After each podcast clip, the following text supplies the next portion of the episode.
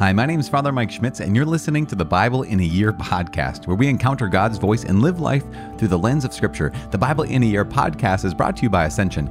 Using the Great Adventure Bible timeline, we'll read all the way from Genesis to Revelation, discovering how the story of salvation unfolds and how we fit into that story today. It is day 105, 105, and we are concluding our week with the Gospel of St. John. We're reading from John chapter 19, 20, and 21, the conclusion, the crucifixion, death of our Lord, as well as his resurrection. And what an incredible gift the last six days have been in this, this seventh day of being able to hear one gospel in one week, each day, just a little bit more has been an incredible gift. For me, I hope it has been a gift for you. We're also reading from Proverbs chapter 6, verses 16 through 22. As always, the Bible translation that I am using is the Revised Standard Version, Second Catholic Edition. I'm using the Great Adventure Bible from Ascension. If you want to get that, you can get it.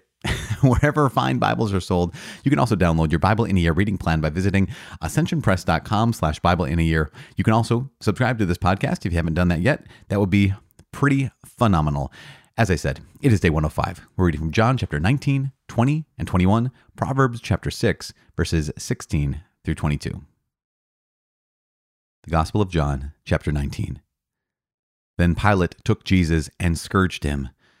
And the soldiers plaited a crown of thorns and put it on his head and clothed him in a purple robe. They came up to him, saying, Hail, King of the Jews! and struck him with their hands. Pilate went out again and said to them, Behold, I am bringing him out to you, that you may know that I find no crime in him. So Jesus came out, wearing the crown of thorns and the purple robe. Pilate said to them, Here is the man. When the chief priests and the officers saw him, they cried out, Crucify him! Crucify him! Pilate said to them, Take him yourselves and crucify him, for I find no crime in him. The Jews answered him, We have a law, and by that law he ought to die, because he has made himself the Son of God. When Pilate heard these words, he was even more afraid. He entered the praetorium again and said to Jesus, Where are you from? But Jesus gave no answer. Pilate therefore said to him, You will not speak to me? Do you not know that I have the power to release you and the power to crucify you? Jesus answered him, You would have no power over me unless it had been given you from above. Therefore, he who delivered me to you has the greater sin. Upon this, Pilate sought to release him, but the Jews cried out, If you release this man, you are not Caesar's friend. Everyone who makes himself a king sets himself against Caesar. When Pilate heard these words, he brought Jesus out and sat down on the judgment seat at a place called the pavement, and in Hebrew, Gabbatha. Now it was the day of preparation of the Passover. It was about the sixth hour.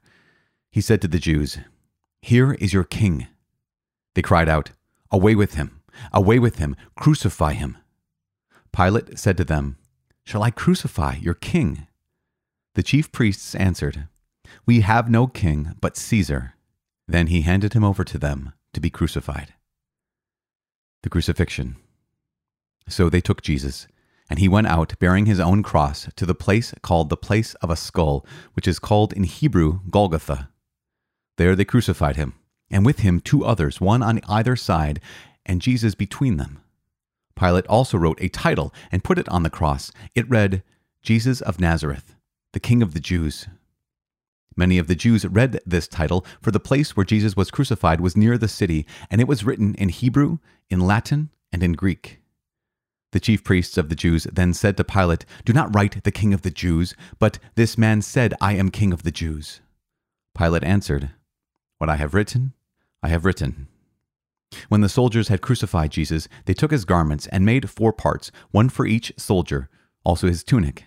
But the tunic was without seam, woven from top to bottom. So they said to one another, Let us not tear it, but cast lots for it to see whose it shall be. This was to fulfill the scripture they parted my garments among them, and for my clothing they cast lots. So the soldiers did this. But standing by the cross of Jesus were his mother and his mother's sister, Mary the wife of Clopas, and Mary Magdalene. When Jesus saw his mother and the disciple whom he loved standing near, he said to his mother, Woman, behold your son. Then he said to the disciple, Behold your mother. And from that hour the disciple took her to his own home. After this, Jesus, knowing that all was now finished, said to fulfill the scripture, I thirst. A bowl full of vinegar stood there, so they put a sponge full of the vinegar on a hyssop and held it to his mouth. When Jesus had received the vinegar, he said, It is finished. And he bowed his head and gave up his spirit. Jesus' side is pierced. Since it was the day of preparation, in order to prevent the bodies from remaining on the cross on the Sabbath, for that Sabbath was a high day, the Jews asked Pilate that their legs might be broken and that they might be taken away.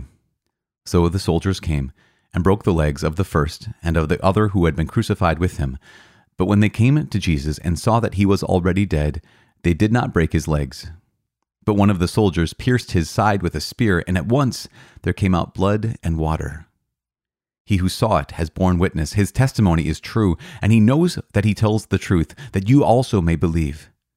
For these things took place that the scripture might be fulfilled, not a bone of him shall be broken. And again, another scripture says, They shall look on him whom they have pierced. The burial of Jesus. After this, Joseph of Arimathea, who was a disciple of Jesus but secretly for fear of the Jews, asked Pilate that he might take away the body of Jesus, and Pilate gave him leave. So he came and took away his body. Nicodemus also, who had at first come to him by night, came bringing a mixture of myrrh and aloes, about a hundred pounds weight. They took the body of Jesus and bound it in linen cloths with the spices, as is the burial custom of the Jews. Now, in that place where he was crucified, there was a garden, and in the garden a new tomb where no one had ever been laid. So, because of the Jewish day of preparation, as the tomb was close at hand, they laid Jesus there. Chapter 20 The Resurrection of Jesus. Now, on the first day of the week, Mary Magdalene came to the tomb early while it was still dark and saw that the stone had been taken away from the tomb. So she ran and went to Simon Peter and the other disciple, the one whom Jesus loved, and said to them, They have taken the Lord out of the tomb, and we do not know where they have laid him. Peter then came out with the other disciple, and they went toward the tomb. They both ran, but the other disciple outran Peter and reached the tomb first. And stooping to look in, he saw the linen cloths lying there, but he did not go in. Then Simon Peter came, following him, and went into the tomb. He saw the linen cloths lying, and the napkin, which had been on his head, not lying with the linen cloths, but rolled up in a place by itself. Then the other disciple who had reached the tomb first also went in, and he saw and believed. For as yet they did not know the scripture that he must rise from the dead. Then the disciples went back to their homes. Jesus appears to Mary Magdalene. But Mary stood weeping outside the tomb. And as she wept, she stooped to look into the tomb, and she saw two angels in white sitting where the body of Jesus had lain, one at the head and one at the feet. They said to her, Woman, why are you weeping? She said to them, Because they have taken away my Lord, and I do not know where they have laid him. Saying this, she turned round and saw Jesus standing, but she did not know that it was Jesus. Jesus said to her, Woman, why are you weeping? Whom do you seek? Supposing him to be the gardener, she said to him, Sir, if you have carried him away, tell me where you have laid him, and I will take him away. Jesus said to her, Mary. She turned and said to him in Hebrew, Rabboni, which means teacher.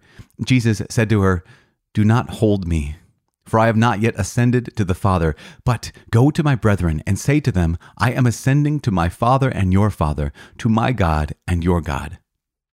Mary Magdalene went and said to the disciples, I have seen the Lord. And she told them that he had said these things to her. Jesus gives the disciples the power to forgive sins. On the evening of that day, the first day of the week, the doors being shut where the disciples were for fear of the Jews, Jesus came and stood among them and said to them, Peace be with you. When he had said this, he showed them his hands and his side. Then the disciples were glad when they saw the Lord. Jesus said to them again, Peace be with you. As the Father has sent me, even so I send you. And when he had said this, he breathed on them and said to them, Receive the Holy Spirit. If you forgive the sins of any, they are forgiven. If you retain the sins of any, they are retained. Jesus and Thomas. Now, Thomas, one of the twelve, called the twin, was not with them when Jesus came. So the other disciples told him, We have seen the Lord. But he said to them, Unless I see in his hands the print of the nails, and place my finger in the mark of the nails, and place my hand in his side, I will not believe. Eight days later, his disciples were again in the house, and Thomas was with them. The doors were shut, but Jesus came and stood among them and said, Peace be with you. Then he said to Thomas, Put your finger here and see my hands, and put out your hand and place it in my side. Do not be faithless, but believing. Thomas answered him, My Lord and my God. Jesus said to him, You have believed because you have seen me. Blessed are those who have not seen and yet believe. The purpose of this book. Now Jesus did many other signs in the presence of his disciples, which are not written in this book. But these are written, that you may believe that Jesus is the Christ, the Son of God, and that believing you may have life in his name. Chapter 21 Jesus appears to disciples by the Sea of Tiberias. After this, Jesus revealed himself again to the disciples by the Sea of Tiberias, and he revealed himself in this way Simon Peter, Thomas called the twin, Nathanael of Cana in Galilee, the sons of Zebedee, and two others of his disciples were together. Simon Peter said to them, I am going fishing. They said to him, We will go with you. They went out and got into the boat, but that night they caught nothing. Just as day was breaking, Jesus stood on the beach, yet the disciples did not know that it was Jesus. Jesus said to them, Children, have you any fish? They answered him, No. He said to them, Cast the net on the right side of the boat, and you will find some. So they cast it, and now they were not able to haul it in for the quantity of fish. That disciple whom Jesus loved said to Peter, It is the Lord. When Simon Peter heard that it was the Lord, he put on his clothes, for he was stripped for work, and sprang into the sea. But the other disciples came in the boat, dragging the net full of fish, for they were not far from land, but about a hundred yards off. When they got out on land, they saw a charcoal fire there with fish lying on it and bread. Jesus said to them, Bring some of the fish that you have just caught. So Simon Peter went aboard and hauled the net ashore full of large fish, a hundred and fifty three of them. And although there were so many of them, the net was not torn. Jesus said to them, Come and have breakfast. Now none of the disciples dared ask him, Who are you? They knew it was the Lord. Jesus came and took the bread and gave it to them, and so with the fish. This was now the third time that Jesus was revealed to the disciples after he was raised from the dead. Peter is given a command. When they had finished breakfast, Jesus said to Simon Peter, Simon, son of John, do you love me more than these? He said to him, Yes, Lord, you know that I love you. He said to him, Feed my lambs. A second time he said to him, Simon, son of John, do you love me? He said to him, Yes, Lord, you know that I love you. He said to him, Tend my sheep. He said to him the third time, Simon, son of John, do you love me? Peter was grieved because he had said to him the third time, Do you love me? And he said to him, Lord, you know everything. You know that I love you. Jesus said to him, Feed my sheep. Truly, truly I say to you, when you were young, you fastened your own belt and walked where you would. But when you are old, you will stretch out your hands, and another will fasten your belt for you and carry you where you do not wish to go. This he said to show by what death he was to glorify God. And after this he said to him, Follow me. Jesus and the beloved disciple. Peter turned and saw following them the disciple whom Jesus loved, who had lain close to his breast at the supper and had said, Lord, who is it that is going to betray you? When Peter saw him, he said to Jesus, Lord, what about this man? Jesus said to him, If it is my will that he remain until I come, what is that to you? Follow me. The saying spread abroad among the brethren that this disciple was not to die. Yet Jesus did not say to him that he was not to die, but, If it is my will that he remain until I come, what is that to you?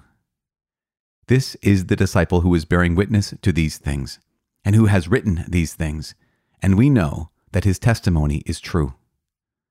But there are also many other things which Jesus did were every one of them to be written, I suppose that the world itself could not contain the books that would be written.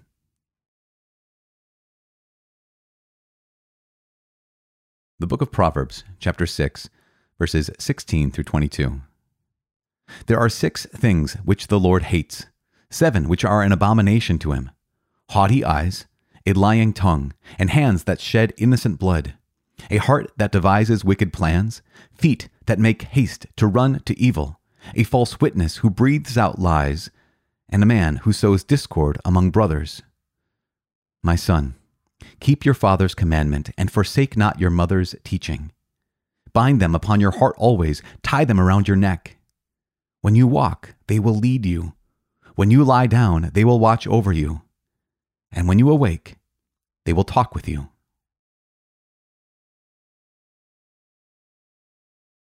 Father in heaven, we thank you. Gosh, Lord, thank you so much, not only for the gift of the sacrifice of your son who laid down his life, not taken from him, he laid it down of his own accord. Thank you so much for the gift of your son who came into this world not to condemn the world, but to save the world. And this is how he has saved the world by laying down his life for his friends and laying down his life for his enemies so that we could become friends.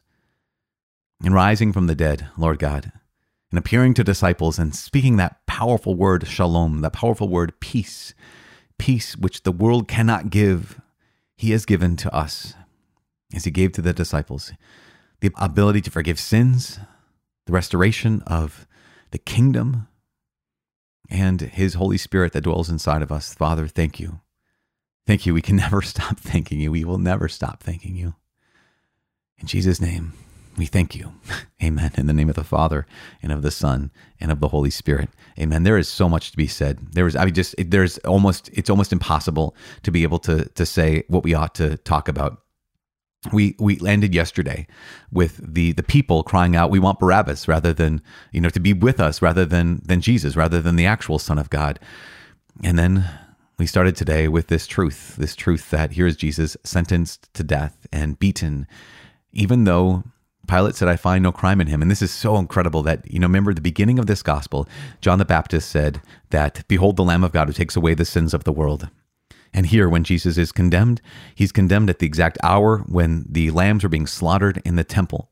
Not only that, remember what kind of lambs they were. They were unblemished lambs. And here's Pilate who says, I find no fault in him. Remember, no bone of theirs was to be broken. And here's Jesus on the cross, and no bone of his is broken. This, this demonstrates that this is so important. If we were to watch this, if you were a first century person and you watched the crucifixion, you would not think that Jesus was a sacrifice. You would think that he is executed. In fact, Dr. Scott Hahn talks about this that if you were to watch this, if you were to watch the crucifixion, you wouldn't say, oh, he's, there's a sacrifice. That's the lamb you would say, here is the criminal who's being executed. But John is making it absolutely clear what Jesus said. He says, No one takes my life from me. I lay it down freely. He's making a sacrifice because he is the true Lamb of God who takes away the sins of the world. We heard the story of Abraham and Isaac, how the father took his only beloved son and offered him up on a high place. This Golgotha is the high place. It's on Mount Moriah, which is the same place that the son Isaac was offered by the father. But of course, what was the line? What was the word? The word was, God will himself provide a lamb, my son. And here is Jesus, the true lamb of God who takes away the sins of the world. But also he is the he's the sacrifice. Why gosh, you guys. Okay, in John chapter 19, there's a, a minor point. It was minor to us.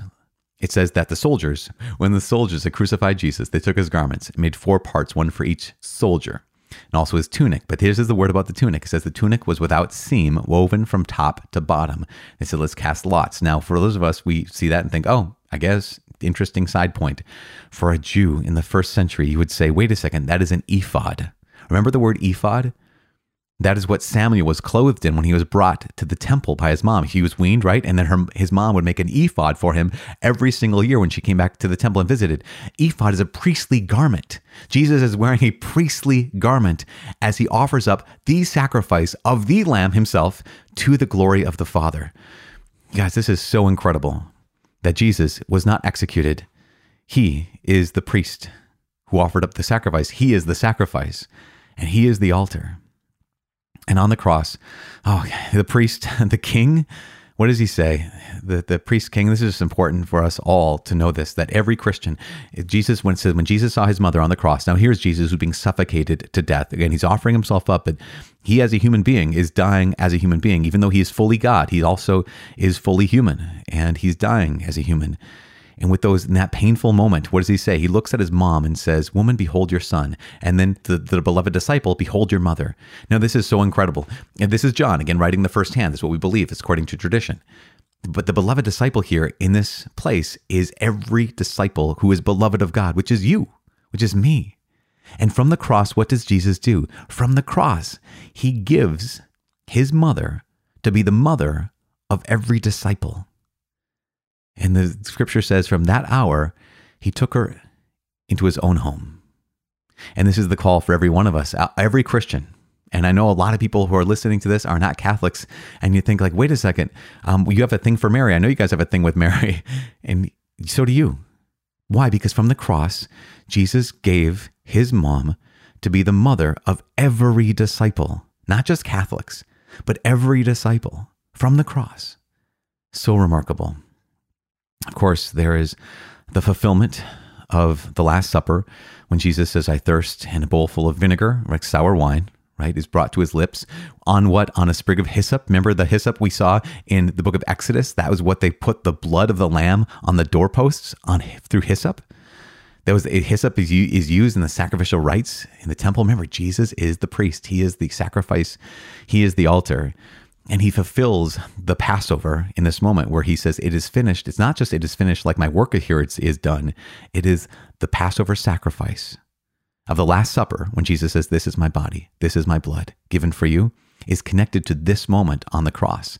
And he says, It is finished. Why? Because they didn't drink the fourth cup of the Passover meal. They went out into the night. And here he is, connecting the Last Supper the night before, where he gave us his body and blood in the Eucharist. And here he is connecting that with the crucifixion, where he's offering up his body and blood to the Father. Man, oh man. Okay, last thing, last thing. There's so many things to talk about, but among them is the, the faithfulness of Mary Magdalene. it was the faithfulness of Thomas. Oh my goodness, the faithfulness of Thomas. And here is this gift that Jesus gives in John chapter 20 to the apostles, to the disciples, he says, receive the Holy Spirit. If you forgive the sins of any, they are forgiven. If you retain the sins of any, they are retained. So people have the questions like, where, where do priests get off saying they can forgive sins? Because of this, because when he rose from the dead, Jesus gave the apostles the ability to forgive sins. And look, reading James chapter 5, we see them immediately, immediately going about forgiving in Jesus' name. So incredible. Last little note, because here we are, minute, I don't know, 100 right now in this long, long, long episode. But we also have restoration. We have the big question where Jesus asks Simon, son of John, do you love me? Of course, he says, "Do you love me more than these?" And there's so many, there's so much depth we can go into with when it comes to this question. First of all, he says, "Simon, do you love me?" And that word, that Greek word, is agape. Do you love me like I love you? Do you pour your love out for me? Is it self-sacrificial love? And and Peter answers and he says, "Lord, I love you, philia." Basically, I love you like a brother. I love you like a friend. And Jesus asks again, Do you love me like I love you? Do you love me agape? And he says, I love you like a friend. And so Jesus then acquiesces and says, Okay, do you love me as a friend? And you, Lord, you know I love you. And it's so remarkable that Jesus wants us to love him like he loves us, that self sacrificial love. But even when we don't, even here's Peter, who's, No, I love you as a friend. Jesus meets us there and he accepts it which is so remarkable because he doesn't just meet us and accept us when we come back to him, he restores us. And that's exactly what he does. In Matthew chapter 16, Jesus says, You are now Peter, rock, and upon this rock I'll build my church, and the gates of hell will not prevail against it. I'll give you the keys to the kingdom of heaven. What you loose on earth is loosed in heaven, bound on earth is bound in heaven. And then here is Peter who's betrayed him, he's denied him. But Jesus says, No, no, no. I'm going to restore you. So feed my lambs, tend my sheep, feed my lambs. And this is for all of us to have that word of hope. When we feel like all is lost because we've made a wreck of stuff, we come back to Jesus. And He doesn't just forgive us, He doesn't just reconcile us to Himself, He has the power to restore us. Praise the Lord. My gosh, I'm so sorry this is so long, but what a gift, right? Uh, this is our last time of uh, messianic checkpoint, last time of the gospel until another bunch of days. Tomorrow we're going back in day 106, 1 Samuel 9 and 10, and back to Proverbs. So it'll be a a journey back to the Old Testament. But today, we just rejoice in the Lord. and as every day we rejoice in the Lord, I'm praying for you. Please pray for me. My name is Father Mike. I cannot wait to see you tomorrow. God bless.